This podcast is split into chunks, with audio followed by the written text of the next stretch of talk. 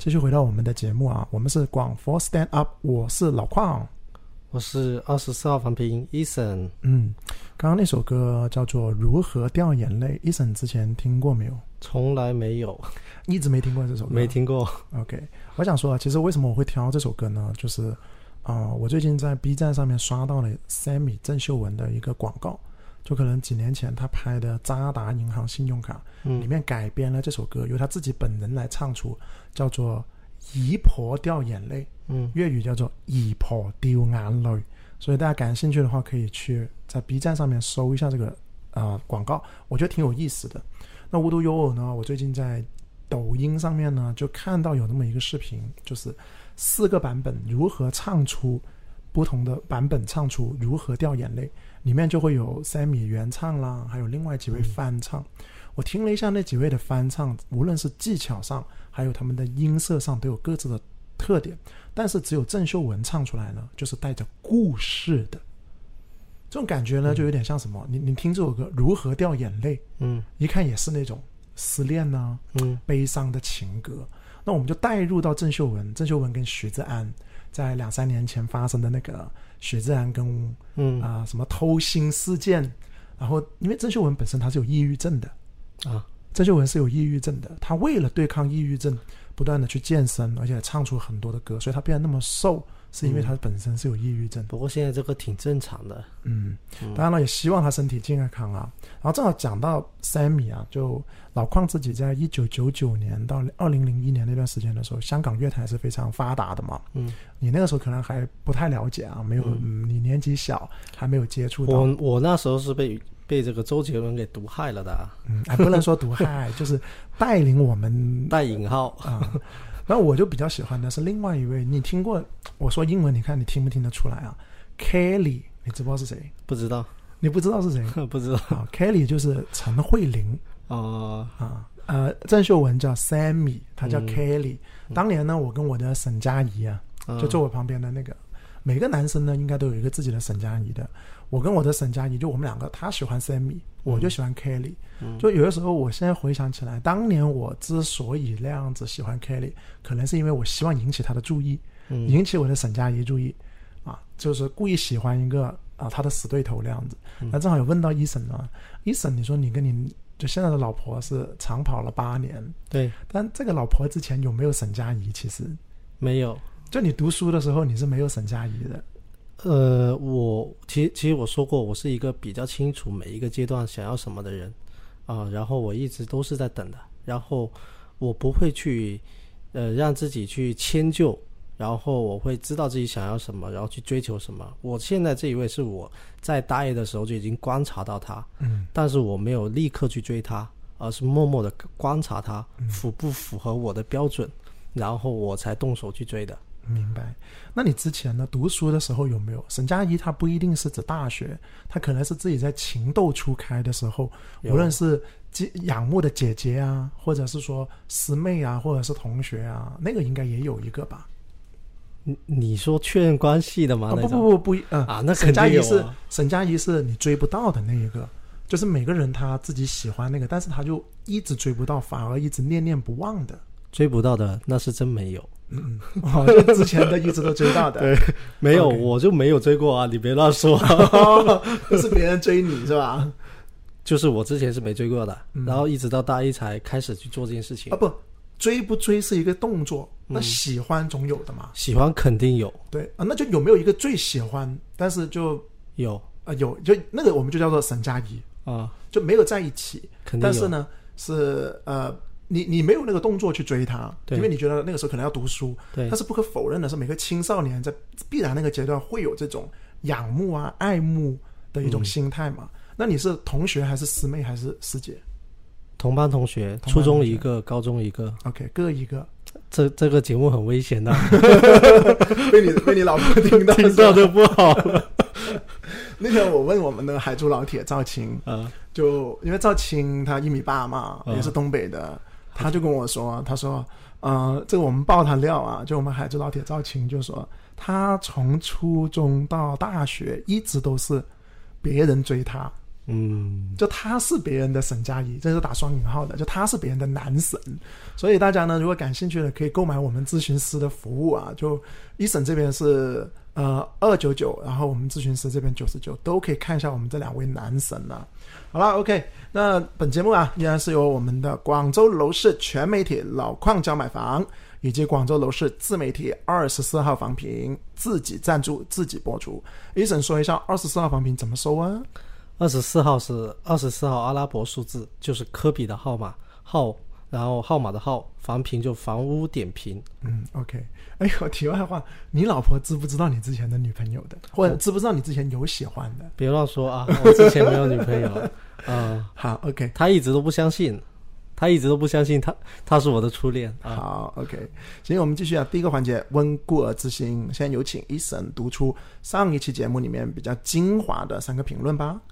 第一位是来自菲菲啊，然后他提到我竟然在坐等每日更新，老邝的点评是每日更新保证不了质量，1周3篇更新刚刚好。嗯，是的，因为说实话每日更新我觉得能做到每日更新的他必定是有一个很强大的，嗯，没错，是有一个携手团队的，对，就不一定是他自己的一个想法，对对对，他可能是找人来更新的。所以呢我们不讨论是哪一位具体的同行，反正你能看到市面上写广州楼市每天更新的都是做不了精的质量，嗯，他只能够用量来去冲，就所谓的大力出奇迹的、嗯、OK， 下一位是南瓜头啊，他提到小宇宙听电台播客体验真的棒，老邝入驻了赶紧去关注。老邝的答复是 yes， 小宇宙 APP 的 UI 设计非常棒。嗯，是的，那因为我们的电台呢除了在我们的公众号可以听到，像Eason那边可能会发微博啦，对，但是我们首发其实就是在小宇宙这个 APP 上的、嗯、这个 APP 啊在2020年的时候它是重新启动的。他们这个团队呢之前有一个 APP 叫做即刻，嗯，你听说过这个 APP 没有？没有啊 OK， 即刻它是主打上社交那样子的一种 IM 通信吧，就有一点点社交有一点 IM 的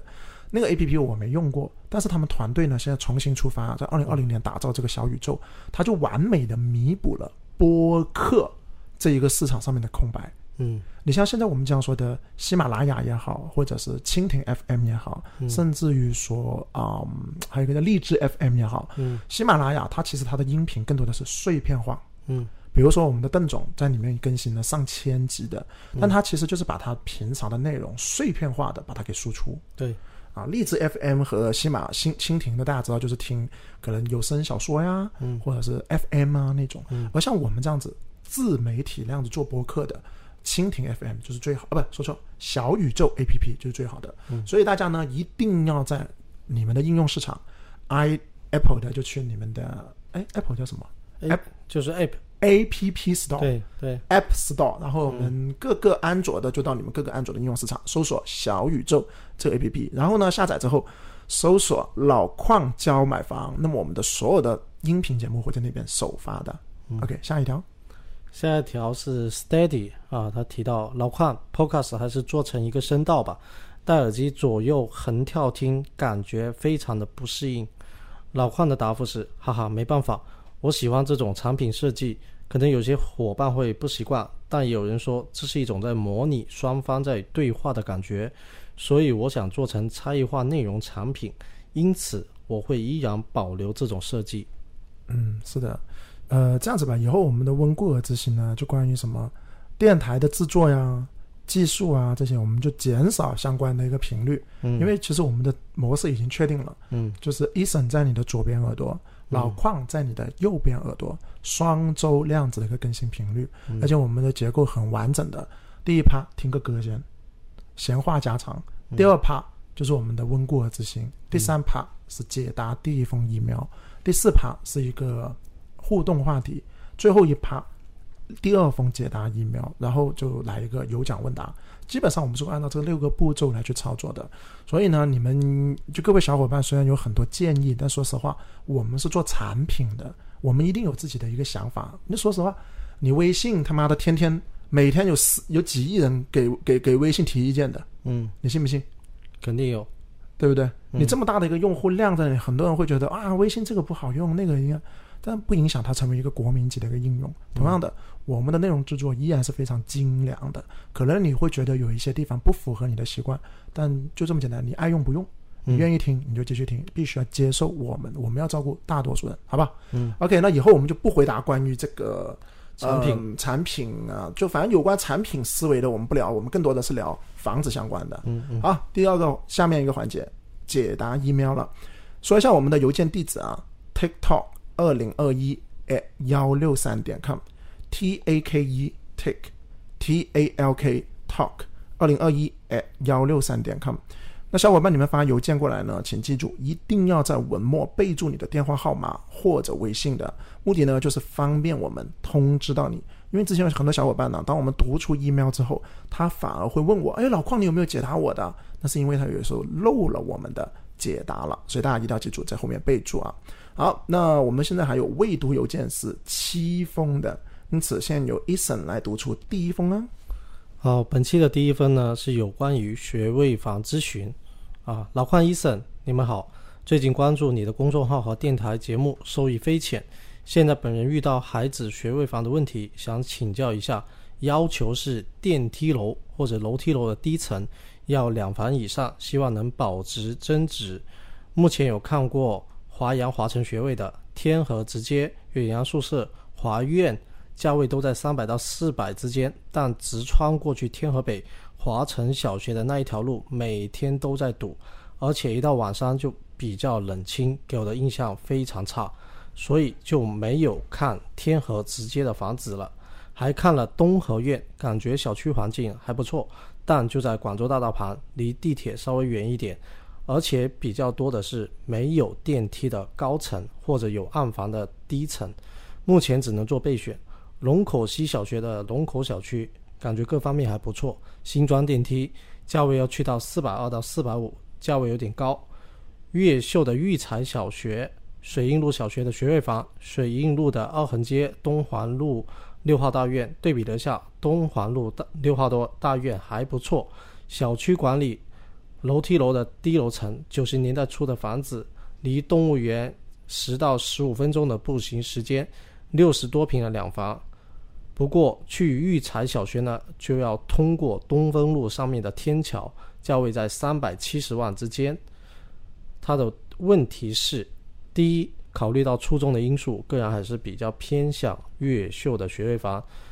对于同样是老破小的学位房，个人感觉同等价位下，越秀的可住性会更高。秉着靠近中心区或兼顾通勤的想法，目标是靠近天河的越秀东边的育才或者水印路，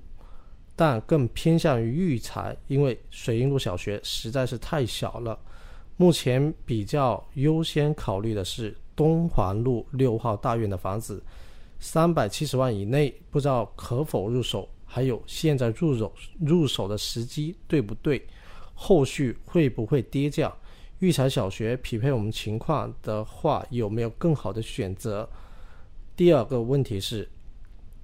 基于我们的实际情况，有没有比较好的规划方案？例如我们没考虑过非老破小的房子，就是卖了老黄埔的房子，那一套总价在550到600之间做一个置换，但我本人更偏向于留着，我看好那一个板块的后期的增值，希望答疑解惑，万分感谢。是的，谢谢啊。那当然Eason前面可能漏了2个信息啊。第一个信息就是那还要读一读他们对我们的一个恭维的，就是他说，老邝Eason你们好啊，他是最近才关注到我们的公众号和电台的，收益匪浅啊。第二个呢，他的那个背景上面他说了，家里面的2位呢分别在天河的智慧城还有海珠的摩碟沙公园上班的，现在的家庭年收入是50多万的，目前呢是有一套老黄埔的自住房一套，小孩子呢是今年上幼儿园，也就是3年之后用到学位的。刚刚Eason提到的就这一套买房的话呢，预算的总价就是在400万以内，因为他们是5成首付的，啊，目前可能还是要再借一点点才能够达到200万。后面就是刚刚如Eason所说了，他可能是在考虑关于学位，包括电梯楼啊，学位的选择呀，还有问我们最后那个问题就是要不要卖了老黄埔这套，因为这一套呢价值是550到600的，所以你可能前面漏了一点点信息。OK， 没关系。那这个呢，为什么我会那么在意呢？是因为我一开始我想屌屌人的，我不是想屌发 email 这位啊，而是屌什么呢？这位是年收入50万的。我最近啊，在老化的 B 站以及我的 B 站里面，我看到很多，也不是很多，就看到一些，老化那边还多一点，低龄化的这些评论或者弹幕，就很直白，就是你批评我，或者是你觉得我的观点有争议，无所谓，大家探讨，对不对？你觉得哎，这个不适合，可能这个不符合，或者是可能有更好的选择。但他们来这种评论呢，就基本上就是。就比较低龄化，具体我们就不说了，反正大家能够想到的就是骂人啊，或者是就反正就骂出口了，都会有啊。那我一开始我可能老矿做自媒体也做了挺久的，老话是已经想通了，我最近呢也想通了，就是你说你骂我的，我经常在想一个问题，可能骂我这个人他自己都没买过房，他的收入可能也不会说见到有多高，最近你记不记得我们在今日头条还有我们的微博以及在我们的公众号不是有东风东的楼盘打分嘛？楼盘打分里面我们汇总之后呢，我们就说了啊，东风东值多少多少分，这个楼盘怎么样？评论区里面有一位小伙伴在今日头条的，他就说：“哎呀，谁还会买什么东风东啊？那渣一般的什么升学的一个比例，肯定不买了，肯定买天河了。”这个是来自于一位评论区。其实我内心我在想什么，我就想他一定是没有读过书，他一定是没有孩子的。为什么我会这个想法？我不否定很多小伙伴买天河是为了直升，包括我们自己也觉得华阳啊，或者是说体育东啊，他会越来越棒。但是你但凡有个孩子，不可能不会去对比东风东的。对，你有可能不选东风东。但是最后东风东他表现出来，他依然是全市 top one 的这个竞争力在这个地方。是，所以我就回了他一句：“请问你有没有孩子？”如果你连孩子都没有，我都懒得跟你去解释，因为但凡跟你解释，再花费我多一秒，都浪费我的时间。是吧？所以同样的，我经常我现在遇到这种评论啊，这种负面的评论，我的心态我就直接回，我就说：“你有什么房子？你再跟我聊。你的资产底仓是怎么样子？或者你如果没有房子的情况下。”你的收入是多少？又或者你没有收入，你收入一般的情况下，你的首付是多少？你他妈你连这些都回答不出来，你可能就是一个，因为我是真实遇到的。有一次在小红书，我发了一个300万以下，我觉得广州没有什么增值跑得过平均值的房子。然后有一位小伙伴他就说，最讨厌这些炒房的，炒高个房价像个蝗虫，这是他的原话。然后我去看了他评论区，他是一个我无所谓，我挂他出来也无所谓。他是一个刚刚毕业，可能就1年或者是应届的，然后他现在在南沙没有考到教师，然后他在小红书晒了他的一个工资单，就5000，就5000块钱，真的。所以我当时我就释然了，在南沙，肯定就没有编制的了，可能但他自己说了没有编制的，那他想考编制考不上。然后第二个，他就晒了他自己的工资条，他说。他第一份实习的时候只有1500，然后别人在评论区问他，那你转正有多少？他就说5000多到6000。我并不是说想去低视，因为我当年也是这样走过来的。我在实习期也才2000块钱，08年的时候2000到3000，但是我不会是去这样子很愤世嫉俗，或者遇到一些自己看不懂的东西，然后就在那里骂人的。我就觉得这位小伙伴，我当时我看完之后，我就直接回复他，我就说啊，我看了那个小红书。你的收入才这么低，我觉得你现在还没有到这个年龄段去讨论买房，这是我的原话。然后他就把我拉黑了，啊，这倒无所谓了，就反正我就这样说。所以这个事情为什么会引申到这么多，就是因为这位小伙伴，你看到没有？你认真其实听听我们，但凡我们的邮件也好，或者是我们的 ask 也好，甚至我们的客户也好，年收入不低的，对，真的不低的，不是那种我们不要说。5、6千吧，可能1、2万的人，1万的人可能都不会问我们问题。说实在话，对，起码达到个2万，或者是两公婆加起来18000以上吧，我觉得最起码的。我接触到的基本上家庭年收入在3万以上。对，你达到那个数，他不敢问我们问题的。所以其实这东西是一个反向筛选，你要知道，毕竟我们中国的高收入者不多，对，现在很多人还没达到1万块钱一个月的，一单人的，所以其实无所谓了，我们讲的东西可能也算是比较小众的一个东西。对，其实在这里也给年轻人一个建议，你有精力去当键盘侠的话，你不妨在 B 站好好的去收课程去学习，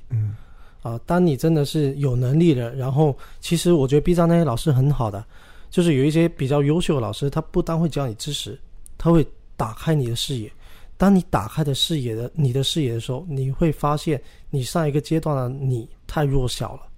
对，是，就老话也说过一句话，我自己有一句话，就是如果你觉得昨天的你不是傻逼，就证明你没有进步，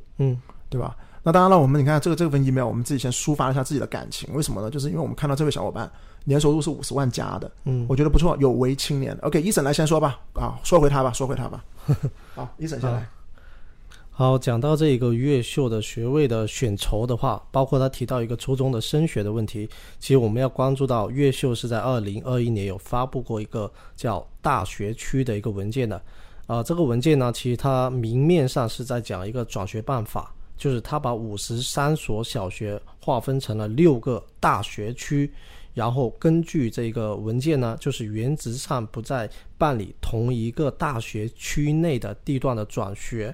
那划分的原则呢，就是地域相近的小学，所以大家就会去猜想，那么其实它这个大学区是在做一个铺垫，就以后会不会相应的中学，因为我们现在是分了11组，现在分为6个大学区，那就是一个大学区里面相应的中学也有可能向同一个学区内的小学去招收学生啊，这一个大家是有在想这件事情的。然后你要清楚就是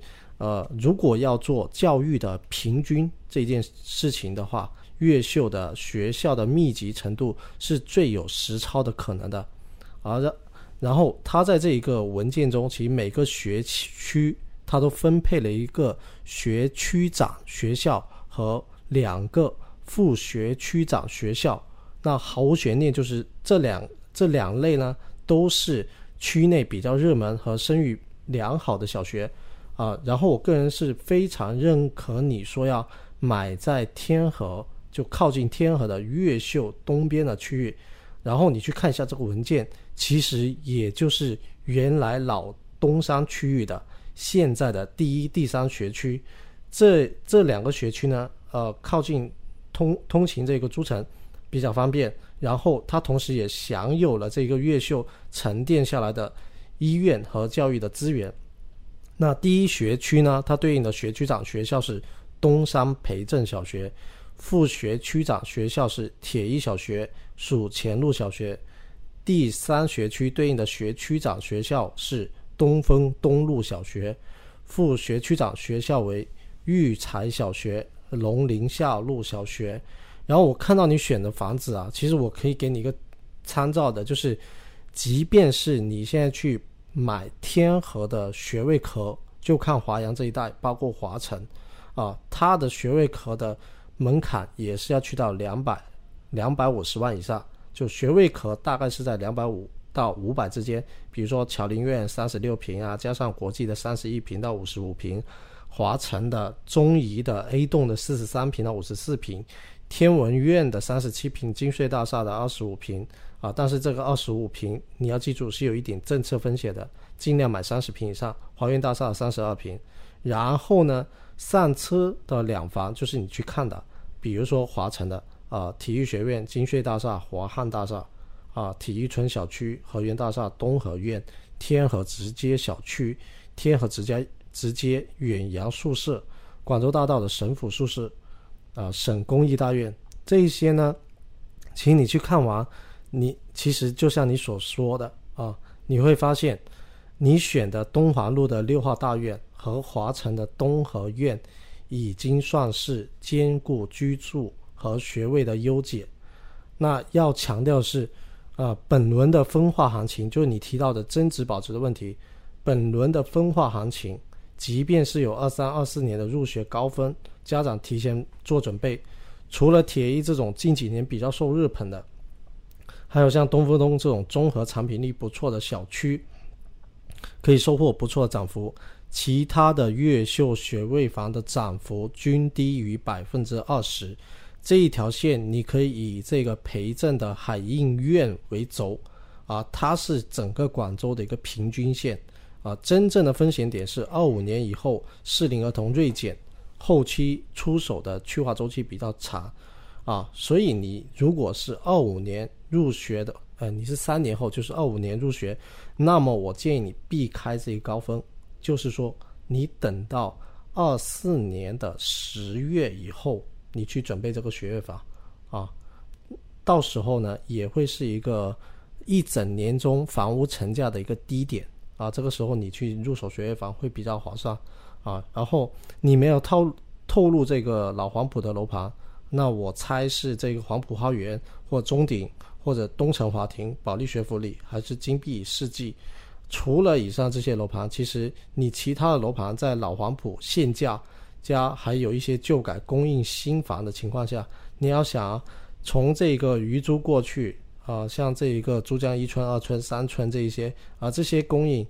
你并不能收获太理想的涨幅。如果是我刚才提到这些楼盘你就留着，如果不是的话我会建议你先置换新房啊，然后再二套买进学位房啊，请注意这个顺序是你要先卖房，然后置换一个学位房，然后是二套学位房或者学位壳啊，或者呢你就是一步到位就把所有的预算放到一个学位房上面去。那如果你是想要一步到位的话，我给你一个建议，就是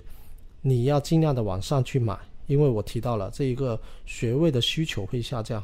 就是如果单有学位没有居住体验的话，这个房子其实后期的去化周期是会比较长的啊。然后我讲一讲华阳小学含华城的一个梯队，第一档是峻岭富力天华庭一泉上园，第二档是中怡城市花园侨林苑3期、惠雅苑天宇花园侨林苑2期、天文苑，第三档是昭辉苑嘉怡苑侨林苑1期、体育西苑西雅苑绿庭苑啊，在这3个档上面往上面去买啊，不要碰这3档以下的房子啊。好，那以上是我的解答。好 OK， 谢谢Eason。实际上我想给这位小伙伴的一个回答是，第一他有几个信息点，就是孩子2025年读书，这第一点。第二点400万的一个总价。第三点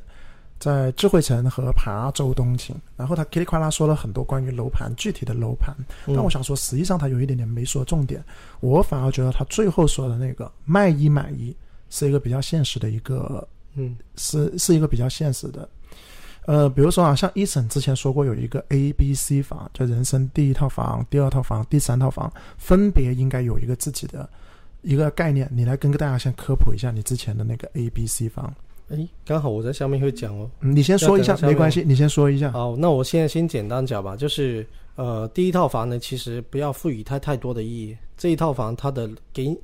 历史意义就是让你去吃进涨幅，它是一个跳板的，我们叫 A 房吧。对，第二套呢就随着你的小孩出生了，然后小孩到了30岁，你要去准备学位房了，那么如果你当时第一套买对的话，这一个踏板是能够很轻易的让你去跻身这一个可以去玩学位房、去赌学位房的这个人群。这个人群其实在广州我觉得是 top5% 的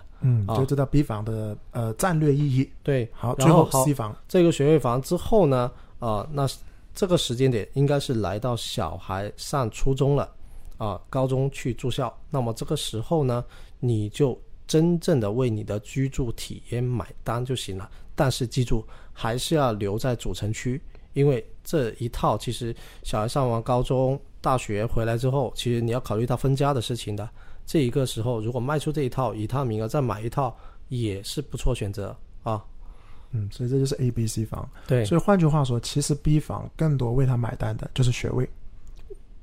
A 房吗？不， A 房是产业， B 房，对， B 房其实就是为了学位。对对对，对不对？ OK， 我也是认可，我非常认可 Eason 的这个观点，所以我在就大概的意思， A 房就是我们说直白点，我之前说结婚那套或者是人生第一套，你就为产业买单，为增值买单就可以了。对， B 房就是为学位而去买单，对，因为学位这个东西你并不是说它的 title 它的 OEM 也好，我们说很多新房是 OEM，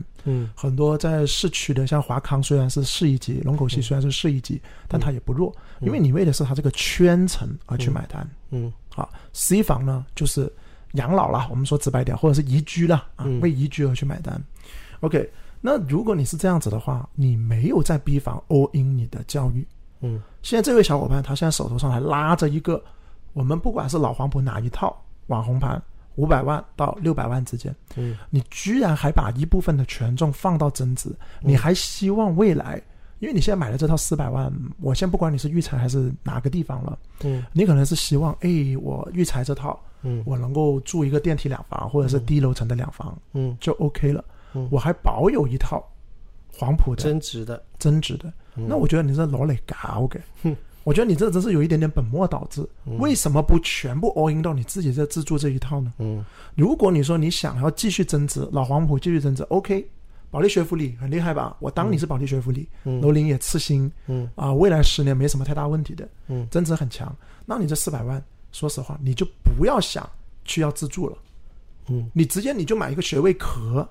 就可以了，这个学位壳它是天河北还是越秀无所谓，这个是你自己的一个教育观，因为你提到你觉得可能越秀的这个初中或者是育才直升初中的这个比例可能会比较高，但 anyway 我不管你是哪一个，你反正你这一套你就买你的学位价值就行了，你认可育才就不要想着自住，简直就不要想自住，甚至如果你认可东风东，你认可铁一都 OK， 或者换句话说你觉得这一套你有一个电梯的行不行，有没有电梯的两房或者电梯的一房，我觉得都无所谓，不用去想这个自住的。所以第一个点我觉得你如果要走学位壳这条路线，保留一个老黄埔的增值的，那就不要想那么多自住，就买壳，我们就讨论壳。那既然是讨论壳的话，你认可育才你买就是了，好，这第一种。第二种呢就是之前说的，如果像Eason的那种观点，你又想自住 VS 学位得到有所保证，那你就必须要牺牲你的增值，因为这是个拉高补低的，你想想啊，你刚刚不管是老邝之前说的天河北啊，或者是越秀的学位壳，甚至你说的育才的，你想想你现在持有2套房，一套我们叫学府里吧，我们有代入感一点，学府里未来10年依然是长得很猛，但是你这一套现在买的学位壳或者是400万的不提两房拉你后腿，不涨的，不涨嘛，那你有什么意义呢？它一样是个拉高补低的一个过程。我估计他算过算术题，比如说他希望那边600万，涨个比如说10年10倍吧，不，10年1倍吧，就是涨个100%吧。对，假设然后好，这一边如果是换回到学位房，加起来是买一个900万，涨个70%-80%，哎，好像不如那一边。但是他有400万放到这里，我这样看的，你看啊。现在它是一套400万的学位壳，我当它未来10年不涨了，因为这种产品真的我觉得未来比较弱的，现在是学位的旺季。另外一套是600万的保利学府里，对，好，保利学府里如果10年假设翻1倍，对，变成1200万，就赚了600万，好，赚了600万，那我觉得反而还不如你直接你一步到位，你就现在一套1000万或900万1000万，你只需要它涨60%就够了，对。现在我觉得这种产品，你像天河也好，或者越秀也好，还是有这样子的一个产品的。而且你就算没有涨到60%，你的没有它涨得多，但是你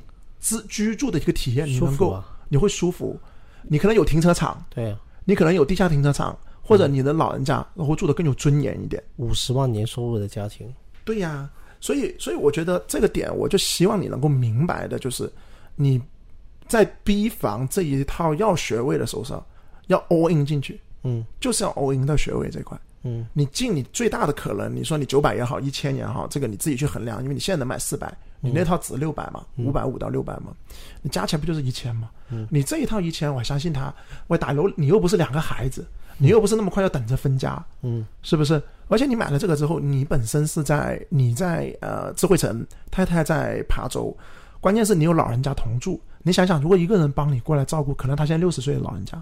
他帮你照顾过9年，甚至如果是帮你照顾到，因为你现在还有3年嘛，他读书6年，起码9年，如果读完初中，正常来说应该是12年，这个老人家帮你照顾12年，别人的60岁到72岁的时候，居然还要给你住着一个加装电梯的2房，对，我觉得真的是不孝，因为我猜他应该就是像一个孩子了，他能接受2房。他就一个孩子，他自己说的，我能接受电梯两房或者低楼层的步梯两房。是啊，自己明明有能力，而且他通勤又远，对，他很难照顾小孩的。是的，嗯，所以其实有的时候买房的增值，你为的是什么？我希望各位能够清楚，你的目的是为了你改善生活，你赚钱不就是为了改善生活吗？或者是方便你后面再下一套房子的置换。嗯，但你已经完成了 A， 你的 A 是你的保利学府里或者是老黄埔 OK， 已经完成他的任务了。你这时候你换 B， 你还不舍得那个 A， 嗯，反而还要再加一个小 B， 买一套小 B，嗯，你住在小 B 你又很恶心，你那套大 A 你一直留着，就算10年后，我说句不好听，10年后你老人家不在了，万一啊，不好意思啊，万一10年后或12年后你会不会有后悔？嗯，让别人跟着你一起熬，那别人给你的父母你的长辈给你供书教学，让你来广州，别人舍弃了自己的老家，或者是他还有兄弟，你自己还有兄弟姐妹的，嗯，很多的嘛，别人过来广州帮你带娃，你居然要别人住个，所以我其实是挺不喜欢这样子的一种。嗯，那我们虽然我为什么会这样，就因为我是老广，那老广肯定还好，因为老人家都有，但是我建立了太多新广，我都会建议他们，你就按照刚刚Eason说的，完成 A 完成 B， 你是12年啊，最少12年，如果你的初衷你也算上的话，你是15年的一个周期在这个地方。而且上一次一位全程客户给的我一个观点，他提醒了我，就是他说到其实如果父母是老广的话，他们是会自己出去玩的，嗯，但如果是新广的话，其实这些老人家他还没有适应这个城市的时候，嗯，他是倾向于待在小区的。对，所以你想象如果你是住在芳草园，他在这个小区里去发现新广同样的同年龄的朋友，晚上吃完饭一起去跳个广场舞，对吧？这是很舒服的呀。嗯，但如果你在水银路或者是你在育才，你可能就是在老广的，你不一定聊得来，嗯，对不对？所以我给这位小伙伴，我其实不想跟他去分析育才这一套，嗯，因为我觉得直接就是置换。嗯，你说你现在不好卖，你说哎呀老宽，我这套现在可能不满五，或者是现在黄埔现在不太好，那我觉得你也不用担心，因为你这套房子你500到550的，我们觉得你是涨上来的，你已经吃进涨幅了，你无法吃进它，人家谁叫你不在21年4月份之前卖嘛，就这么简单。而且就是现在是行情不好的时候，先卖出去是赚的，你先卖出去，人家跌下来了，你去买进不就可以了吗？是的，所以我还是会建议他直接置换啊。至于置换哪里，我觉得后面你再找我们付费咨询，因为你上到900到1000了，说实话，你说刚刚说如果保利学府里涨100%，你想找一个1000万涨60%，10年周期。我觉得还是有找得到的，没问题的，这个没什么问题，就不会落下你那个保利学府里那么多的，可能100%上可能会稍微弱一点，但是绝对值上你的吨位在那个地方，不用担心太多啊，好不好？好了 ，OK， 以上呢就是我们给到这一位小伙伴啊，年收入50的，我希望你能够有一点点看得更长远一点，好不好？OK， 那我们的 email 地址再重复一遍了，我们的 email 地址呢就是 taketalk2021@163.com， TAKE TALK talk2021@163.com， 目前依然是有7封未读邮件的，请注意哦，你一定要在文末备注你的微信号以及电话号码，目的呢就是因为我们播出之后我们能够联系到你，通知你收听我们的节目。请放心啊，这个的微信电话号码我们不会在邮件里面读出的，只有我和 Eason 能够看到。好，下一个环节就是我们的互动话题了。本期的互动话题呢其实挺有意思的，本期的互动话我都有点忘了是什么啊，很多人会用得上。OK， 本期的互动话题呢就是买卖二手房的时候应该如何挑选一个中介。买卖二手房啊，请注意这里不是新房，因为我们觉得新房找中介这个利益相关还是比较大的，对吧？我们先说新房先。是新房如果挑利益相关的，大家知道，如果比如说你像中海观云府吧，中海观云府现在还没有合作。有，还有合作啊，跟我们贝壳好，假设海珠新城吧，现在有没有合作？有。好，那我们就以例假海珠新城为例，你现在但凡去问个贝壳的，那他肯定说他好啊，非常好，非常说他好啊，你会跟他有合作，但你问他富艺华庭好不好啊？他就说万科城市之光好不好，万科城市之光好不好？他说那个地方老黄埔有实话，你不要买。所以说，你去找二手中介问新房，这本身是一个本末倒置的一个事情来的。没必要，因为他们就是利益相关。对，啊，对，他们推盘也好无解，对，这个是无解的，所以这本身是一个错误的问题。你相当于你去问个数学老师，这个体育课打篮球应该有什么技术的一个技巧，我觉得这是个无解的问题。所以你要问数学老师，你就问回解什么方程式或者是什么开根号，你要问这些问题更具体一点，相当于你去问奥迪8毛5C好不好对吧？也不一定这样子问，你应该问一个，去一个奥迪 4S 店，这么说，你去奥迪 4S 店去问一个销售，哎，我在宝马5系跟奔驰1级之间挑，哎，那就可以了，对不对？应该是这样子的。哎，那好像是我们好，行 OK， 我们继续啊。那反正新房呢，那我们先讲一下新房，我们是留在下一期我们才会去说的。其实我是有预算的，关于新房怎么样子去选，只有一些在下两期，这一期我们只说二手，所以我们的话题依然是，当你想买二手房的时候，如何去挑选一个合适的中介。现在有请Eason来先发表一下，因为我也知道你的踩盘经验是非常丰富的，包括你也遇到过很多好与不好的经纪人，我们不要说中介吧，经纪人。OK， 现在由Eason来分享一下这个话题。其实就是面聊的时候我也会跟客户讲的，就是如果你自己有时间，你自己去踩盘200套房，其实你一次比较有效的踩盘，正常来讲你一天大概只能踩3到4个盘，那么如果你能去踩200套，你一定不会选错。等一下，再插一句啊，200套还是200个楼盘？200个，200个楼盘。对，这个每一个里面有多少套呢？就无所谓，无所谓。好 ，OK， 请继续啊。然后好，这个就是我讲了，你为什么要去选一个中介的一个原因，就是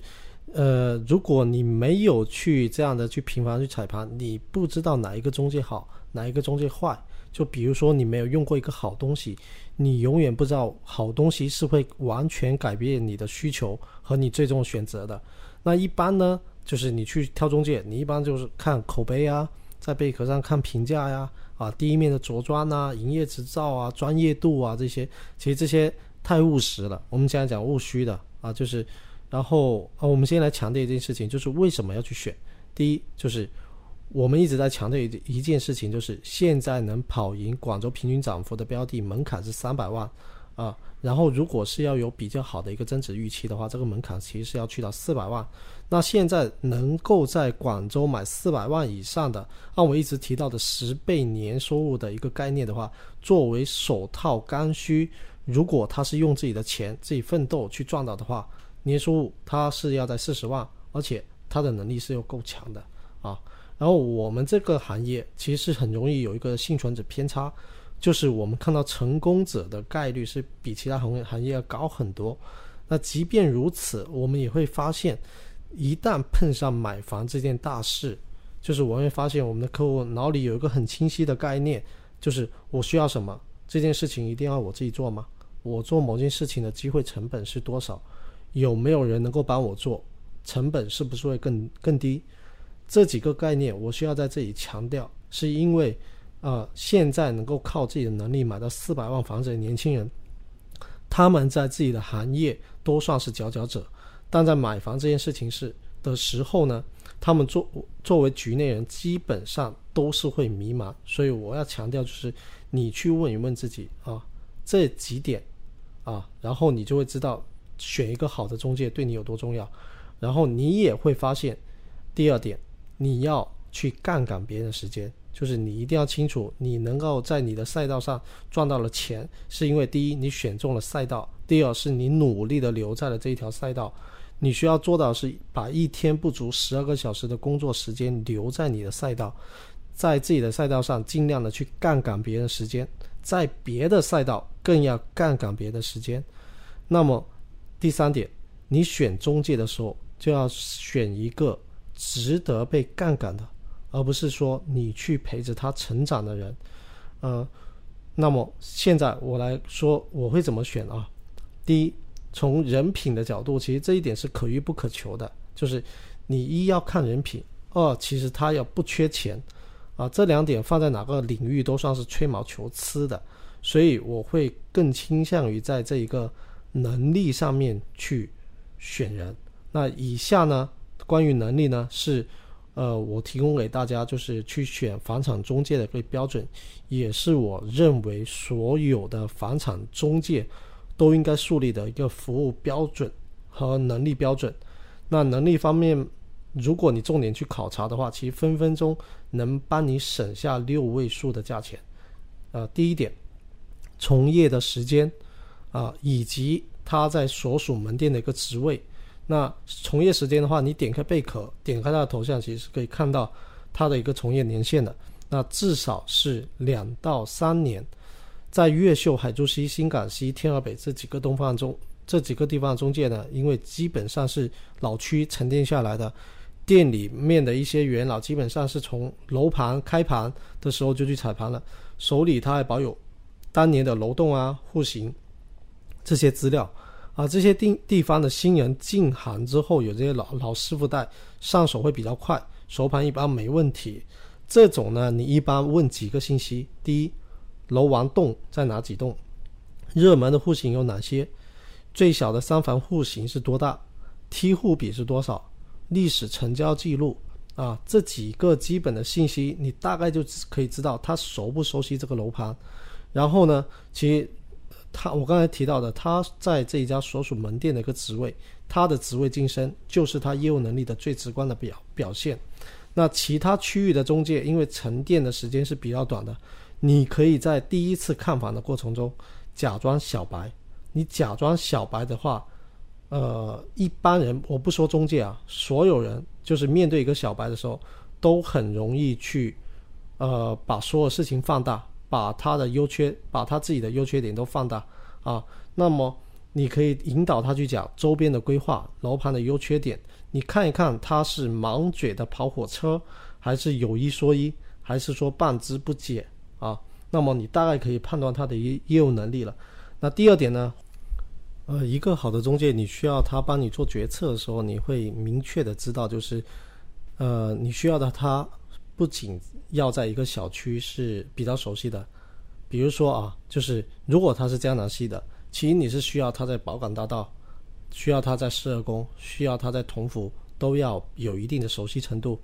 比如说他在滨江东，那你可能是需要他在客村、新港一带的熟悉度也是要的。那么这一点呢，其实就不仅仅是需要他够拼了，而且这一点其实是严格跟他的经历是相关的。如果他的经历不佳，其实真的是很难做到。经历不佳影响他行动力，影响了他的记忆力。其实这一点你可以从他的精神面貌就可以看出来了啊，就是如果他没有管理好自己，他过得好不好，他的身体是会说话的，你是可以看得出来的。第三点，他有没有一个好的完善的流程，是否在1到2次看房后主动询问你的房票、贷款资质的这些信息，把你有的风险点尽可能前置去发现。第二，他是否主动要求你到店去做需求分析。第三，他是否在现场帮你做出了总结性的建议。如果这三点一位经纪人做到了，你可以放心的选择他，他也大概率会在跟卖家谈判的时候帮你占据主动啊。以上是我选择这一个经纪人，房产经纪人啊的一个观点。好的，谢谢Eason啊。为什么会有这样子的一个话题呢？其实刚刚Eason已经讲得很详细了，而且有很多经验的。我觉得光这一个如何选一个好的经纪人，其实找Eason付费，我都觉得是非常值得的。因为你的彩盘，你像大家都知道，我们入这个行业必须要做到1年彩盘200套吧。其实准确说200个楼盘，这个不为过。我们每次看房都是5-6个的，对，基本上是5-6个，周末是不会停的。是不是？那你算一下这一个比例，基本上5-6个，对吧？你100个工作日100个周末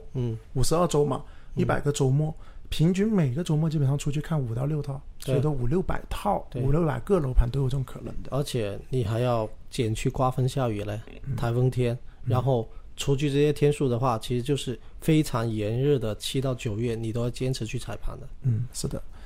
好 ，OK 啊，那老邝来说啊，就Eason刚刚说了很多，我这边想分享一个故事，就是为什么我们会有这一个，因为Eason说的是从正面的，就是一个经纪人一定要达到什么东西。对，那我这边来说一个不能挑的经纪人，嗯，对不对？你刚刚也说了，其实专业性跟人品里面，你觉得哪个是更重要？人品，但是很难得。是的，你刚刚说了，人品是大于专业性的，对，是不是？对，你专业性差的，无非就是，我觉得你差，无非就是，就这么说。如果你面对一个经纪人，我们在买家角度，我们站在买家角度，如果你面对一个经纪人，他可能专业性不强，嗯，或者是他刚刚入行没多久，嗯，但他人品好，嗯 ，VS 一个很专业的，但是他人品很坏，嗯，我们一定不能挑后者，嗯，是不是？对。好，我这里为什么会说，就是因为大家一定要规避的，就是挑中那些人品有问题的。这里我想举海珠某个链家的中介，你应该知道我说谁了，大概知道了。对，具体的我们不说，因为这个东西毕竟我们说链家没关系，因为他品牌是属于链家，这个是没有问题的。他的名字我们也不说，他所在楼盘我也不说。故事是这样子的，在2018年年初的时候呢，老邝当时是没有加盟贝壳，也没有跟任何的御风啊什么合作，我没有的，我的还算是单兵作战那样子的一种模式，写文章，然后相应的有客户找我就付费咨询，然后我还有一个服务是比较高级的，叫 VIP 服务。这服务什么样子呢？客户付费4999，5000块钱，老邝陪着他全程的跟进。这个全程的跟进，除了像我们之前的有一次面聊，3个小时的面聊，梳理他的情况，另外老邝会筛选相应的房源给到客户，但因为那个时候我们没有中介，所以呢就是客户自己约了中介之后，我们陪着去看房，这个可以理解吧？他看中房子之后，签约的过程中他在谈判，老邝会陪着他签约，因为他合同可能他有不了解的，谈单他可能有不了解的，然后到他后面的办按揭啊过户，我都会全程陪同。那我就收一个一次性的这么一个5000块钱的一个费用，因为当时我的时间成本没有这么高，不像现在我基本上是面对面一次就要5000块钱，那时候时间不值钱嘛，影响力没有这么大嘛。那在2018年年初的时候，我有个客户就看中了某个 A 楼盘，海珠区，我直接说，海珠区的这个 A 楼盘里面呢，它是链家的，对方经纪人直接开了一个佣金点数是 2.7，那个时候没有贝壳，没有什么房源的拆，我不管它，反正就总数是 2.7，然后我们这位客户觉得太高了，客户就问了我，他说老邝这套房子有没有问题？因为业主他是完全没有任何抵押的，很干手净脚的，我的客户就是个正常3成首付7成贷款在阿里工作的，这种他皮带我已经事先审核过，我觉得他是没有问题的。我就说你没有问题啊，你这个很简单呢，客户没有业主没有任何的按揭，你吧，你3成首付7成贷款，你本身你工资也很高，我看过你的工资，住房公积金也拉满的，你贷款是没有问题的。好，他听到这个之后，这是他自己选择，他就说老邝你帮我找个御风，我要便宜的中介，这个很合理吧？我觉得这个东西，对，客户这是客户选择的，所以我就帮他推荐了一个在海珠区这边做的还不错的，我就跟客户说，那你找他就行了。好，那么最后就成交御风那边就是一个点成交了，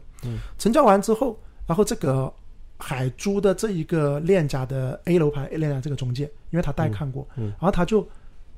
在我的公众号，因为老邝知名度还是有一点点知名度的，在我的公众号面上面就骂我，就说啊你什么什么做太监，当年什么国军，如果是什么共产什么日本鬼子来了，你一定是不是说做太监，做汉奸的什么什么什么没有怎么样，就反正说的很难听。那其实我能理解他，那个时候其实我是真的能够理解他，因为他觉得自己被跳单，对不对？那我能理解他，那我也没说什么，我也不会去评论他，因为毕竟这是客户的选择，那我就说 OK， 那我就删掉了他，然后我就算了拉黑，也就两相不管他就 OK 了。后来时间来到2020年的10月份，的时候呢，因为我们加盟了贝壳嘛，他一看到我们加盟了，他在链家里面自己内部就写了一篇小作文，就说我当年如何什么盗取贝壳的链家的资源，然后什么跳私单，就是无中生有那样子来说我，然后就发到，因为他没有影响力，他只能够发到他们链家那边的内部群里面，然后因为我有很多链家的朋友，因为我们在天河啊或者在其他区域，我们有很多链家的朋友的，真的我说是真的是朋友，这朋友就转发给我，然后我看了之后我也不想说什么，因为为什么？那你举证啊，你没有证据啊，你怎么能够凭你的一面之词来去恶意重伤别人呢？就这个也就算了，因为我觉得大哥我是广州头部的 KOL， 我不想跟你一个中介仔，我说直白一点，他给我的感觉就是个中介仔，我不想跟他有太多的一个纠扯，因为我对标的是星星老啊、锤哥、邓浩志，或者是我们这个行业里面的头部，我要对标的是这些人，我不想跟你一个浪费我一篇公众号的发文。你要我来写你，你要我来写小作文，你以为我写不了小作文吗？我能更能搞臭你的声明，但我觉得没有必要了，因为你根本不是我的对手，说句实在话。OK， 但是后面在2020年年末他做了一件事情让我非常生气。什么事情呢？因为他那个 A 楼盘有一个我的粉丝，这个 A 楼盘是我们的粉丝找我们来挂盘，因为他咨询完我们之后觉得哎，可以，老邝，反正你们也是贝壳的，找你们挂盘，然后将来买房肯定要找回我们了，他希望置换的。好 OK， 那你知道贝壳里面有些叫角色的嘛？对，就那套房子也是我们门店去做维护人啦，做什么录钥匙，我们没有要钥匙，因为我们太远了，离那个 A 楼盘。但 OK， 这位经纪人，链家的经纪人，他知道这个事情的时候，或者是后面有个链家人告诉我，他主动跟他的那个楼盘里面的说，哪个客户推我这个粉丝的房子都不要推，带看也要故意搞网推，他就不想要我赚钱，其实说句实在话，我们帮客户卖房子，我们只是帮他上传一下，我们不太管这个东西。但这件事情就让我非常生气，就是你对我有什么影响，或者是你对我有什么意见，你发你的小作文，你有你的，你说无所谓，我这个广州楼市这个圈不缺一个，照样有人骂我的，是不是？微博里面有人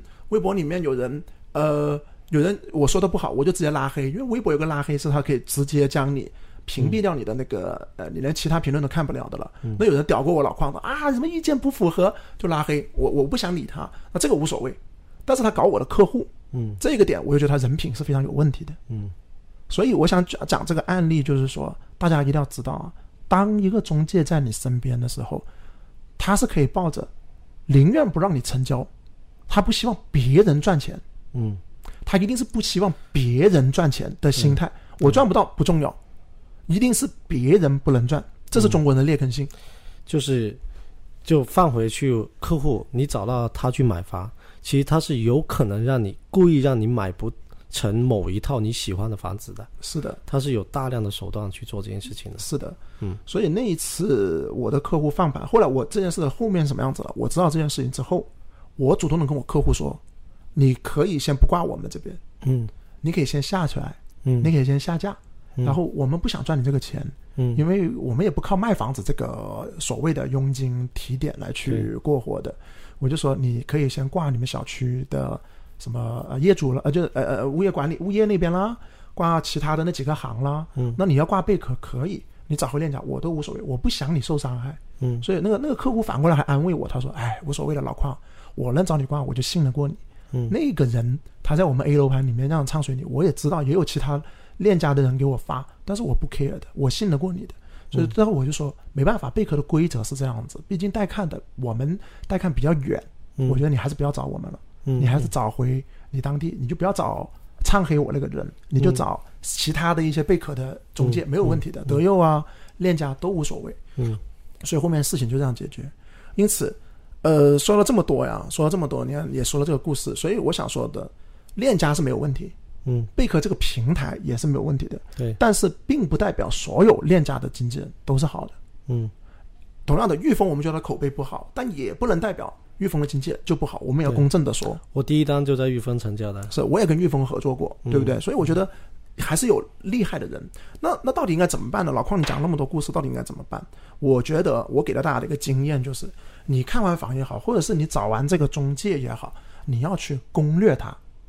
你要去攻略它。你换位思考想一下，你跟一个中介看完二手房，他其实总在想着法子攻略你，让你逼你这张单，或者是贩卖焦虑，或者是故意说，哎呀，好多人在看，哎呀，业主很急卖，他总有不同的办法来去攻略你。喂，那你能不能也做个攻略他的呢？你怎么攻略他？刚刚我说了，专业性，刚刚Eason说，你问任何一个东西都能够判断得出来。对，你问楼王单位是啥？对啊，我们再重复一下，或者是他什么时候开的？好卖的三房是哪个？你只要问的稍微专业点，你都能够判断得出来。对，那人品怎么样子判断？我觉得人品，那你就攻略他，就是陪他吃饭，陪他喝酒，陪他沐足。喂，你想想，如果你是一个年收入，比如说，年收入达到30万到40万，你要买到一个300-400万的房子的人，你在职场里面谈单，你谈一个300万的单、400万的单，你要不要吃饭喝酒？要。你要攻略对方个很重要的人，你要不要吃饭喝酒？那也就是说，你现在要买这套房子的时候，要中介帮你去串联这个关系的时候，他是不是一个很重要的人？对，你应该也要去攻略他。嗯，你跟他什么打麻将也好，你跟他去木个竹也好，嗯，你能判断出他是什么人。嗯，这个不用看的，正常像能够一年赚30到40万的人，他有这个能力，识人的能力，能够判断出对方到底人品到底怎么样，装是装不了的。嗯，这些细节的东西，嗯，所以我一直给到各位小伙伴就是，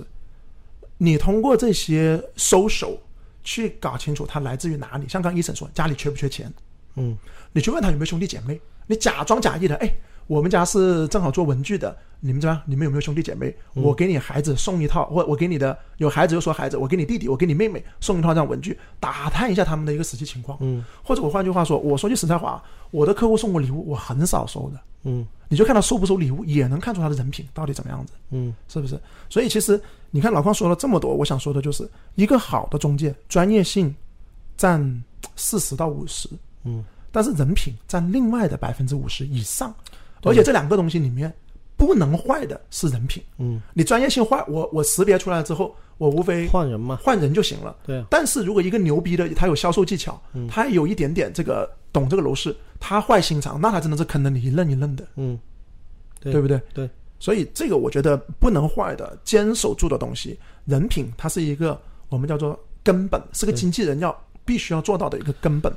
技能专业性是加分项，必须要先有本再有加分的东西。对，好吧 OK， 以上就是老邝的一个建议了。所以我给了最后的建议就是你看完房你就主动递他烟，加他私人微信没关系，请他出来吃饭，请他出来喝酒，请他出来去泡个脚。你100万的东西你委托一个才认识1-2面的人，嗯，这是不行的。嗯，还有其实就是为什么会这样呢，就是你真正有参与过买房的话，你会发现真正到最后让你感觉到困难的是你看上了房子了，嗯，你看上了那一套房之后，你要去摸清底价，你开始进入谈判的阶段的时候，嗯，这个时候是最重要的。 对，没错，这个时候就考验这个人的人品了，啊，是的是的，嗯，比如说他会不会隐藏一些信息啊，对啊，赚一些信息差的钱啊，对，这个东西说实话是吧，嗯嗯，OK， 那打个广告啊，那我们团队其实不怕的，因为首先第一个你能看到老邝，无论是我们的文章，我们的音频，我们的视频，你能够知道我们团队是什么样子的人。我们整个团队包括Eason也好，或者是我们的经纪人也好，店长老吴也好，都是经过老邝几年的一个这个筛选之后得到的。所以呢，如果你在我们团队买卖二手的话，我们的费率是这样子的，400万以下我们是收 1.5 的佣金，400万到800万的话我们是收 1.3 的佣金，收800万以上的话我们收 1.1 啊，一定要记住这一个，为什么待会我告诉你。嗯，好，Eason有没有补充？没有了。嗯 ，OK， 好，最后一个啊，哇，我老婆给我发信息，她说这么晚了，你还没开始录节目吗？啊，我回她一个信息先啊，我们现在正在录节目。嗯，好，再说一下，第三趴啊，拍个照给她先。好，第三趴啊，不，最后一趴。是我们的 email 了，第二封 email 说一下我们的邮件地址 taketalk2021@163.com take take talk talk 2021@163.com， 目前呢依然是有7封未读邮件，请注意在你的发件的时候一定要在邮件最后备注你的电话号码以及微信号，两个都要写下来的。而且由Eason来读出第二封 email 了。老邝Eason你们好，这段时间学习了包括老邝在内的一些房产 KOL 的文章，作为当中少有的广州3代，其实应该是广州，嗯，对，我算是第3代广州人，觉得这个问题最适合老邝Eason，有劳两位了啊。我的问题是一个普通工薪家庭，目前家庭年收入30万，以自住加保值增值为目的，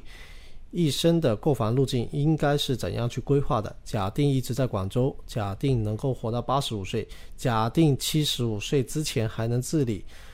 个人情况如下：今年40岁出头，工作近20年。刚毕业的时候，因为考虑通勤方便，买了天河公园附近的小3房，所以目前学位通勤是没有问题的。年轻时也见身边有同事在花都从化买别墅，当时对他们几周过去就给树浇水觉得遥不可及和不可思议。这段时间考虑养老时也会想，放了20年的别墅不知道住进去是什么感觉。我自己目前的想法是应该在退休前1到2年再买一套房子，用于60到75岁之间的养老。是选增城、从化、花都的小别墅吗？居住环境要好，交通可以不便利。75岁以后回到现有的住处，交通医疗比较方便的。到时候现有的高层房子应该已经到50年的楼龄了，还能住吗？中间要置换吗？那现在到退休之前是不是应该再购买一套房子用于保值，以便退休后有足够的资金购买养老房？这里也假定不用管下一代，不然分支太多。当然如果你们有很多的案例可以 覆盖到我这种情况，那就更好了。烦请两位对上面的想法和问题给予解答和建议，谢谢。OK 其实我觉得这封 email 挺松散的，它不是一个具体的问题，它像是一个 IT 写出来的，然后有很多路径的。OK 首先第一个说一下它的一个底仓啊，我觉得天河公园的一个小三房这个底仓非常 OK 了，对不对？但是工薪阶级到40岁这个阶段，我觉得他可能也看到顶了，就是这个30万的一年的收入，爆发的机会也不大，可能自己年龄也放在这个地方了，上有老下有小，也不敢去贸然的什么辞职啊，然后公司怎么骂也骂不走，对啊，对，大概就是这样子。所以Eason你先来，如果是你怎么解决这一个路径啊？我觉得他的太多假设都太考虑的太长远。他现在40岁，他假设了60岁、75岁的事情啊，所以对这一个案例呢，其实我不做这个个案的一个解答，就我要阐明的2点。第一点就是一个正确的一个购房的路径，就是我们刚才提到 ABC 房。再说一遍吧。第二个就是一个我提倡的一点叫百岁人生，这是有一本书的，大家可以去看。你那个 ABC 房我觉得再科普一下，因为有些小伙伴他们可能拉到后面来听的。好，这里我会讲的详细一点啊。那第一套这一个呢，其实就是为了来增值的，它是你人生的第一套，你可能会赋予它小两口一起打拼扎根的一个见证，可能会因为小孩的出生落脚点的一个见证等等这些意义，但是这些意义真的不重要。等到你要去置换退层皮的时候，你会发现这些都不重要。所以呢，第一套就是增值，必要时还可以投注分离啊。就是当涉及到几百万的投入时，我劝你少点感性，多点理性啊。第一套就是为了你第二套和第三套去做跳板的，因为你第一套无法一次到位，你也无法承担一直筹首付款而期间踏空一轮行情的风险，所以就是尽可能往产业地方，能买两房先买两房，能买小三房先买小三房啊，尽量少碰一房就可以了。那第二套呢，就是学位加改善，这一套就是有这2个作用，然后它可以满足一定的增值。到了这个阶段的买房呢，其实你已经小有成就，就是我一直强调就是一点，就是广州或者任何地方的一线城市学位房，它不需要所有人为它的价值去认可，能够玩这件事情呢，本身就是广州前 top 5的人啊，才会去投入到这么一场就教育竞争。那么这一个阶段的买房就是在你小孩的3到4岁的时候，这个时候呢，学位加一定的面积改善是你这个阶段比较稳妥的一个选择啊，你也不用去管什么出生率下降啊，学位房无人接手啊。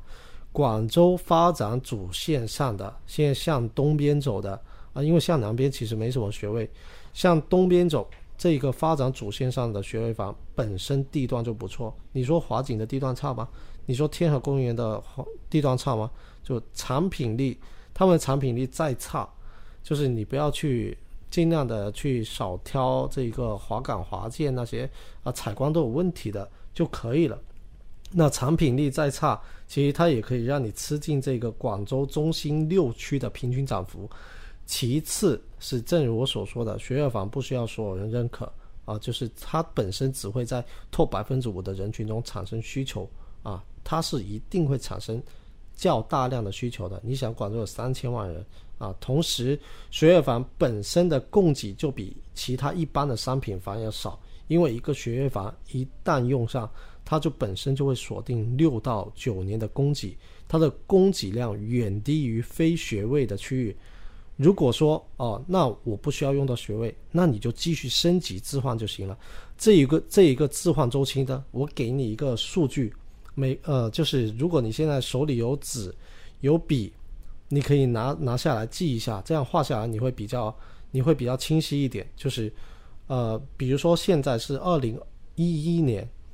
你买入了第一套房子。我们现在是在讲一套房子的置换周期啊，我再强调一遍，我们如何去判断一套房子已经到了要做置换的时候，怎么判断？来，我举个例子，你拿起笔画一个，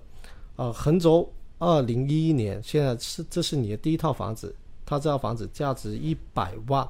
然后你当年是30万的一个首付啊，然后70万的贷款，那么你算出来你的净资产就是30万，对不对？好，我们现在假定它每年涨个30万就够了，平均的啊。那么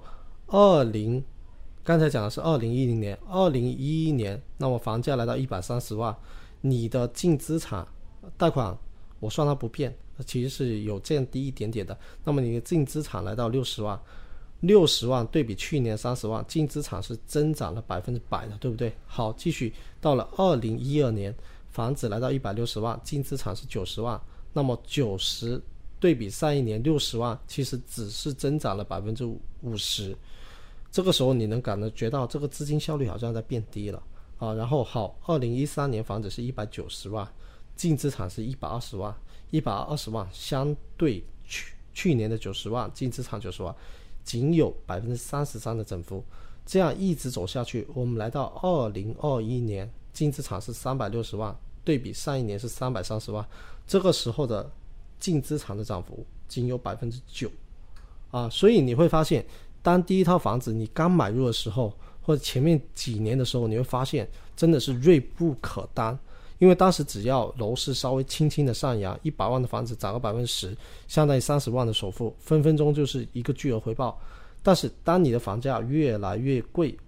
，100万房子涨到100万、200万、300万，你会发现你的贷款还是只有70万。那么就意味着你去收割城市发展红利的刀被钝化了。那么有一个笼统的比例你可以去参考，就是当你现在这一套房子的贷款与当前房子的估值比率是低于3%到4%的，那么你就要在抓住一个正确的一个行情的一个时间点去着手去升级，把你收割这个城市发展红利的刀再把它磨锋利一点啊，这是我讲的一个置换的一个时机的一个判断啊。那讲第三套呢，就是只为居住体验买单。这一点可以放置在你小孩上完初中，但你要确保产品力合格啊，比如说有稀缺的生态环境，比如说万籁无声的星河湾、稀缺江岛星河湾半岛、三江交汇处的我们上一期提到的天域半岛啊，只为居住体验买单。然后你要记住啊，留在主城区啊，同时要为以后小孩的这个分家未雨绸缪，留在主城区可以确保这一点。每个阶段房子对家庭扮演的角色是不同的，让他扮演好他不同阶段的角色就可以了。第二点就是我提到的第二点那个概念，我觉得你为未来的规划想的太多了，而且你是孤立的在看一个问题的。50年后生产力有没有大幅提升？建筑钢架、玻璃幕墙的技术有没有大幅提升？建安成本有没有大幅的下降？我相信不用50年，核心地段的业主都会想办法把现有的房子拆掉重建。我告诉你，我们现在天朗民居的业主群天天在讨论怎么把现在这个房子拆掉，然后建一个类似保利天悦那样的板楼，把它建高就可以了，天天在想这件事情。那么现在就想，你觉得需要用50年吗？我觉得就是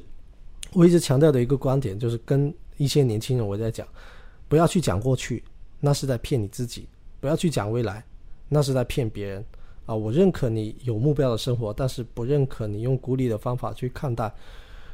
而且讲到退休啊，就是日本的退休年龄现在已经延迟到75岁了，同时日本是经历过工业革命积累财富的国家。以我国现在的养老金空战的缺口，我认为你可以保守估计你要工作到75岁的，同时在此期间你很有可能会变换你的事业轨道1到2次。不信你可以去看看一个视频叫东北大爷王德顺。至于是要1+1还是1，你记住一个大原则，就是根据你能承担的生活压力向上买房啊，这是我的一个观点。好 OK 我刚刚正好拍了一张Eason的照片，然后P掉你的头，然后头像，然后发一下朋友圈啦。发一下朋友圈，等一下啊。好了 OK 了，不管他了，先等一下再发吧，讲一下我这边吧。首先第一个啊，就这位小伙伴他规划的呢是退休以及75岁这两个时间点，他分了两个阶段。第一个阶段呢就是可能他现在40岁嘛，退休他说提前2到3年买。那我们先不讨论是不是延长退休，因为延长退休这个话题不是我们去讨论的。那当60岁退休，男性，也就是说他58岁想买，18年之后的事情，2040年的事情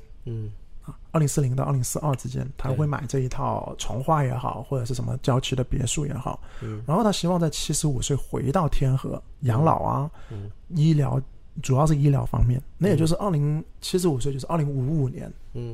他说的两个时间点是2040和2055，确实就像刚刚Eason说的，我觉得是想太多了，对，真的想太多。刚刚Eason的 ABC 反而我希望大家能够认真的去想啊，去重复听多几次，这个是个很重要的。而且他也说了不讨论孩子，因为养老这个东西牵扯到孩子的，而且牵扯到你分家呀等等各个方面的。好，那既然这样子的话，我个人是这样看的，你想在2040到2055这15年里面玩得开心，玩得尽兴，他现在不就想这个问题吗？那我觉得你就租房子就好了。你从化也好，你花都也好，甚至你那些别墅也好，说实话，你租就 OK 了。对，因为你要知道，每个人的养老其实是不一样的。比如说有一些人的养老，我们现在能观察到的，他也说希望我们能讲不同的案例。那说实话，老邝也才37岁。Eason 也才刚刚30岁左右，我们还没有你的阅历大，因为你的阅历是40岁的了。那我们能接触到的就是我能观察到我身边的本地人，因为他刚才也问到老邝，我是3代广州人了。我看到我的长辈他们养老是分3类人，第一类人他是社牛来的，他一定需要收手，对，他一定是需要有朋友在旁边围着他转，对，他喜欢热闹。比如说我们家里人其实很喜欢打麻将的，当然不是赌博这种啊，我们再说一点，老人家其实打麻将我觉得挺好的，因为可以让脑袋瓜，对对对，防止老人痴呆，这是我爸妈一直说的。那我试问一句，你如果是喜欢这一种类型，喜欢热闹的，请问一句，你买的那个从化，你买的那个花都，有没有人？没有。有没有人能陪着你在旁边，这帮聊得来的人一起打麻将，或者一起去唱 K 啊，跳舞啊，有没这帮人？可能有松鼠。对，所以这个点，社牛类喜欢热闹类，他不适合你这个花都。OK， 第二类，他喜欢旅游的。天南海北。之前为了生活，为了孩子教育，我觉得跟我的另一半也好，我的家也好，我其实喜欢旅游这类有的吧。他喜欢爬山也好，或者是做一些不要说做激烈的运动啊，就是滑雪啊，50来岁、60岁滑过雪还是有可能的嘛。OK， 那所以喜欢旅游那一类，你买个别墅在那里也是个浪费。或者你看你这个时间段，2040年到2055年，我们说直白一点，50年不变已经到期了。香港50年不变已经到期了，你将来我觉得可能都不需要什么出入证、出入境这些东西，可能就是个大湾区。你在我们国内玩，你在湾区玩都可以玩得很开心，更何况未来如果疫情不知道怎么发展啊，但如果能够继续出国，也是个不同的一个旅游。所以我觉得其实如果你喜欢旅游的人，没有必要说一定要捆死在这一套房子里面。对，趁年轻，趁你身体还能走，能走得动，你还不赶紧走啊？对不对？你退休之前你没空走，那这段时间就是你最好的黄金期，你还天天养在这个深闺里面，这是一个悖论来的。所以呢，你真的要买从化买花都，你只适合哪种呢？喜欢田园生活。那你如果真的是喜欢田园生活，你喜欢吟诗作对，种花，搞个菜，而且我真的是社恐来的，我不想跟那么多人打交道，我就跟我另一半在老人家在这个房子里面看书、写作，或者是看电视剧，无所谓。如果你是这类人，那我觉得你买中花都买中别墅是 OK 的，它给你安静。所以老邝以我接触到的比我长辈的，因为我父亲正好是65岁以上的了、这一类人群来说的话，其实无非就是这三种人，你就看你自己是不是中间最后那一种、喜欢田园生活。我实话实说，你但凡你在城市经历二三十年的工作的人，你不会喜欢最后一种田园的，对不对？对，你本身你现在40岁，我相信你过去的10年都是工薪族打拼，甚至从你毕业到现在这18年里面，你都是在广州不断的打拼的。你未来还有20年，你需要再继续在广州打拼。你加起来你40年左右的工龄，或者是25年、28年的一个工龄里面，大哥，让你重新回归田园，你会下田吗？你真的是来自于农村那种务农务了一辈子的人吗？你想想现在什么人他喜欢回到自己的故乡？他当年就是务农务一辈子出来，务农在家里面务农耕地，或者是出来打工。他觉得你广州你没有我的根，所以我要回家。我是来自于湖南，比如说我们家老家郴州，我在广州打工，我赚了钱让我的孩子留在广州了，这个时候不好意思，那我还要回家，因为广州不是我的根。但是你的根都已经在天府路，你已经在这种闹市中间，你不会向往田园的。所以我希望这位大哥，你比我年长3岁，我觉得你大概率你是不会向往田园这种生活。你要不然就刚刚第一种，喜欢打麻将，喜欢 热闹，要不然就喜欢第二类，喜欢旅游。你不可能走到田园那一步的，好不好？所以我给这位小伙伴的一个建议。那当然如果在听的我相信在听的我们应该没有50多岁的听众，如果有的话呢，欢迎这位50岁的听众在我们的评论区发表一下留言。对啊，你已经迈入50岁了，我们身边确实比较缺啊。我们付费的客户里面，我身边有，这里面我身边有，你身边有没有50岁以上的？沙龙有。不算沙龙，算单对单的咨询。没有 OK。 我身边是接触过，他的烦恼是什么？他找我的烦恼，我同样的说个案例给你听。他已经50多了，他跟另一半在白鹅潭的横立湾畔有2套房子。但他就后悔，他说当年因为他们也是就很早就能买2套，那你知道其实资金实力也不差的。他们有朋友买了保利天悦，他就觉得当年自己为什么不卖掉其中一套而去买保利天悦，他一直在后悔这个事情。所以有的时候我想讲啊，其实每个人自己给自己添烦恼。他2套横立湾畔，一套是3房，120多的3房自住，还有一套70来方的2房。他想着他只有一个孩子，不可能2胎的了。他想着第2套房子就他们自己还住着一个就部队的那个部队的房子。OK， 大家明白的，部队那个房子是可以让你住一辈子的。然后呢，他就自己在烦恼，为什么当年我不卖掉其中一套横立湾畔去上保利天悦。所以我给他的一个结论就是那个什么什么姐，我就跟他说啊，差姐，你是自己给自己找烦恼。其实你的资产你自己住这套你是不可能收回去的。你只要你们两公婆继续在这里住，你给你的孩子，你只有一个孩子，你给他留了2套横立湾畔，一套3房，一套2房，没有任何负债， OK 的啦。你为什么要去对比那一位或者是那几位买保利天悦的人呢？为什么一定要对比他呢？你不去看看你身边也有人没有买到保利天悦啊？对，所以其实每个人他都是总是去对比比自己厉害的人。多少人买了真诚呢？对呀，对吧？所以这个东西我觉得不要去跟别人比，你跟你自己比。这位大哥或者是在听着这个电台的，我希望大家能够就经常说知足常乐。因为他跟我们问的这个问题里面，我觉得是带着一点哲学的味道。我的人生我已经看透了。哇，我大哥，我跟你讲，人活在这个世上就是对未来要抱有希望。对，正是因为未来是未知了，我才有活着的动力。是啊，如果你真的都已经想好你自己85岁、75岁、60岁，你已经想好，我告诉你是很可怕的一个事情来的。所以我就建议他去看一下《100岁人生》这一本书。我看了这一本书，我给自己定一个目标，每20年切换一次职业轨道。然后到了你提到了2050年，我想到是什么？把我的器官全部换成电子的。我要向天再借500年。是，所以我觉得没有必要想太透，真的想太透啊。他们说很多出家的都是学哲学的，积极一点就行了。对， positive 一点，好吧。OK 了，那当然了，以上林林总总呢，就仅代表我们针对这一位小伙伴的一个解答呀。就如果大家依然有楼市的微观，比如说300万买哪里，500万买哪里，1000万买新房还是买二手，这些细节的话依然是找我们咨询。那我们的邮件呢，刚刚这封邮件呢的地址是 taketalk2021@163.com take take talk talk 2021@163.com。 当你们发给我们的时候，我们都会进行一个解答的，只不过呢是需要排队，所以你在文末呢一定要备注你的电话号码以及微信号，为的目的呢就是我们播出的时候，因为我们无法随时随地播出的，我们是要排队的，等我们播出的时候我们会通知你，请放心，你的联系方式只有老邝跟Eason能看到。 OK， 我们已经讲了1个半小时了。好，最后一个有奖问答了。首先呢，先说一下上一期我们的有奖问题以及上一期我们的答案是什么。Eason还记不记得我们上一期的问题啊？海珠的东邪西毒对应的是哪2个楼盘？请你公布一下答案。东邪保利天悦，西毒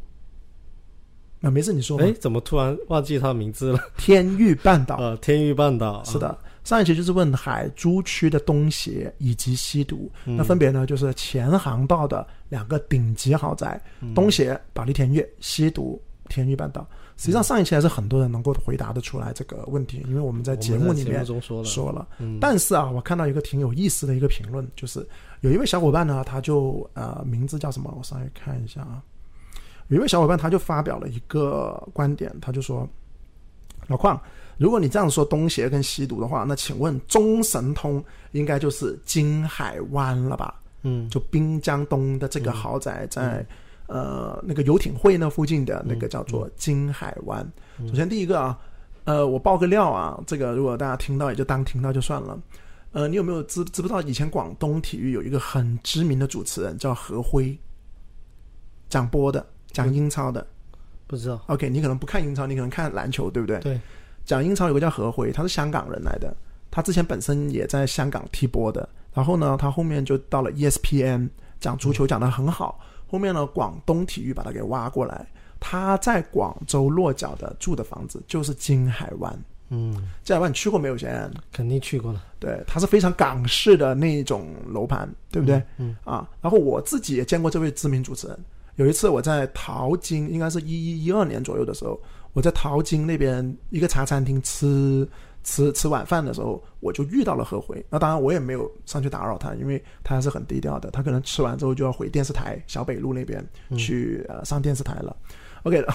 我为什么会说到这个中神通啊？就是这位老刘啊，来自于上海的网友，他就说了：“老邝，如果你说东协是保利天悦，西毒就是天域半岛的话，那么中神通就应该是金海湾了。”而老邝有不同的观点哦，老邝就说不对。中神通应该是海珠半岛最新一期，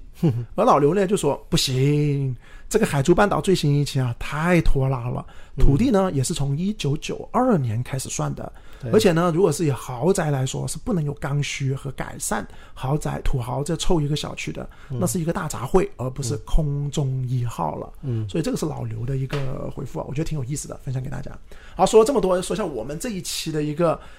问题是什么啊？你不记得了？记得啊，讲太多了，嗓子有点累了。好啊，有奖问答，问题是老邝团队的佣金费率是多少？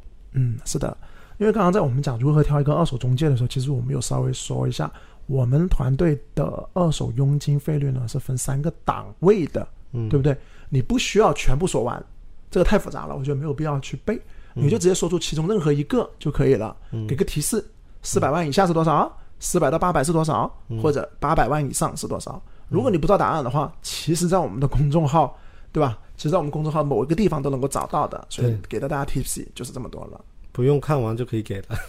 OK， 好了，那以上呢就是我们本期节目了。Eason这边有没有补充啊？我看你也累了。对，嗓子累了。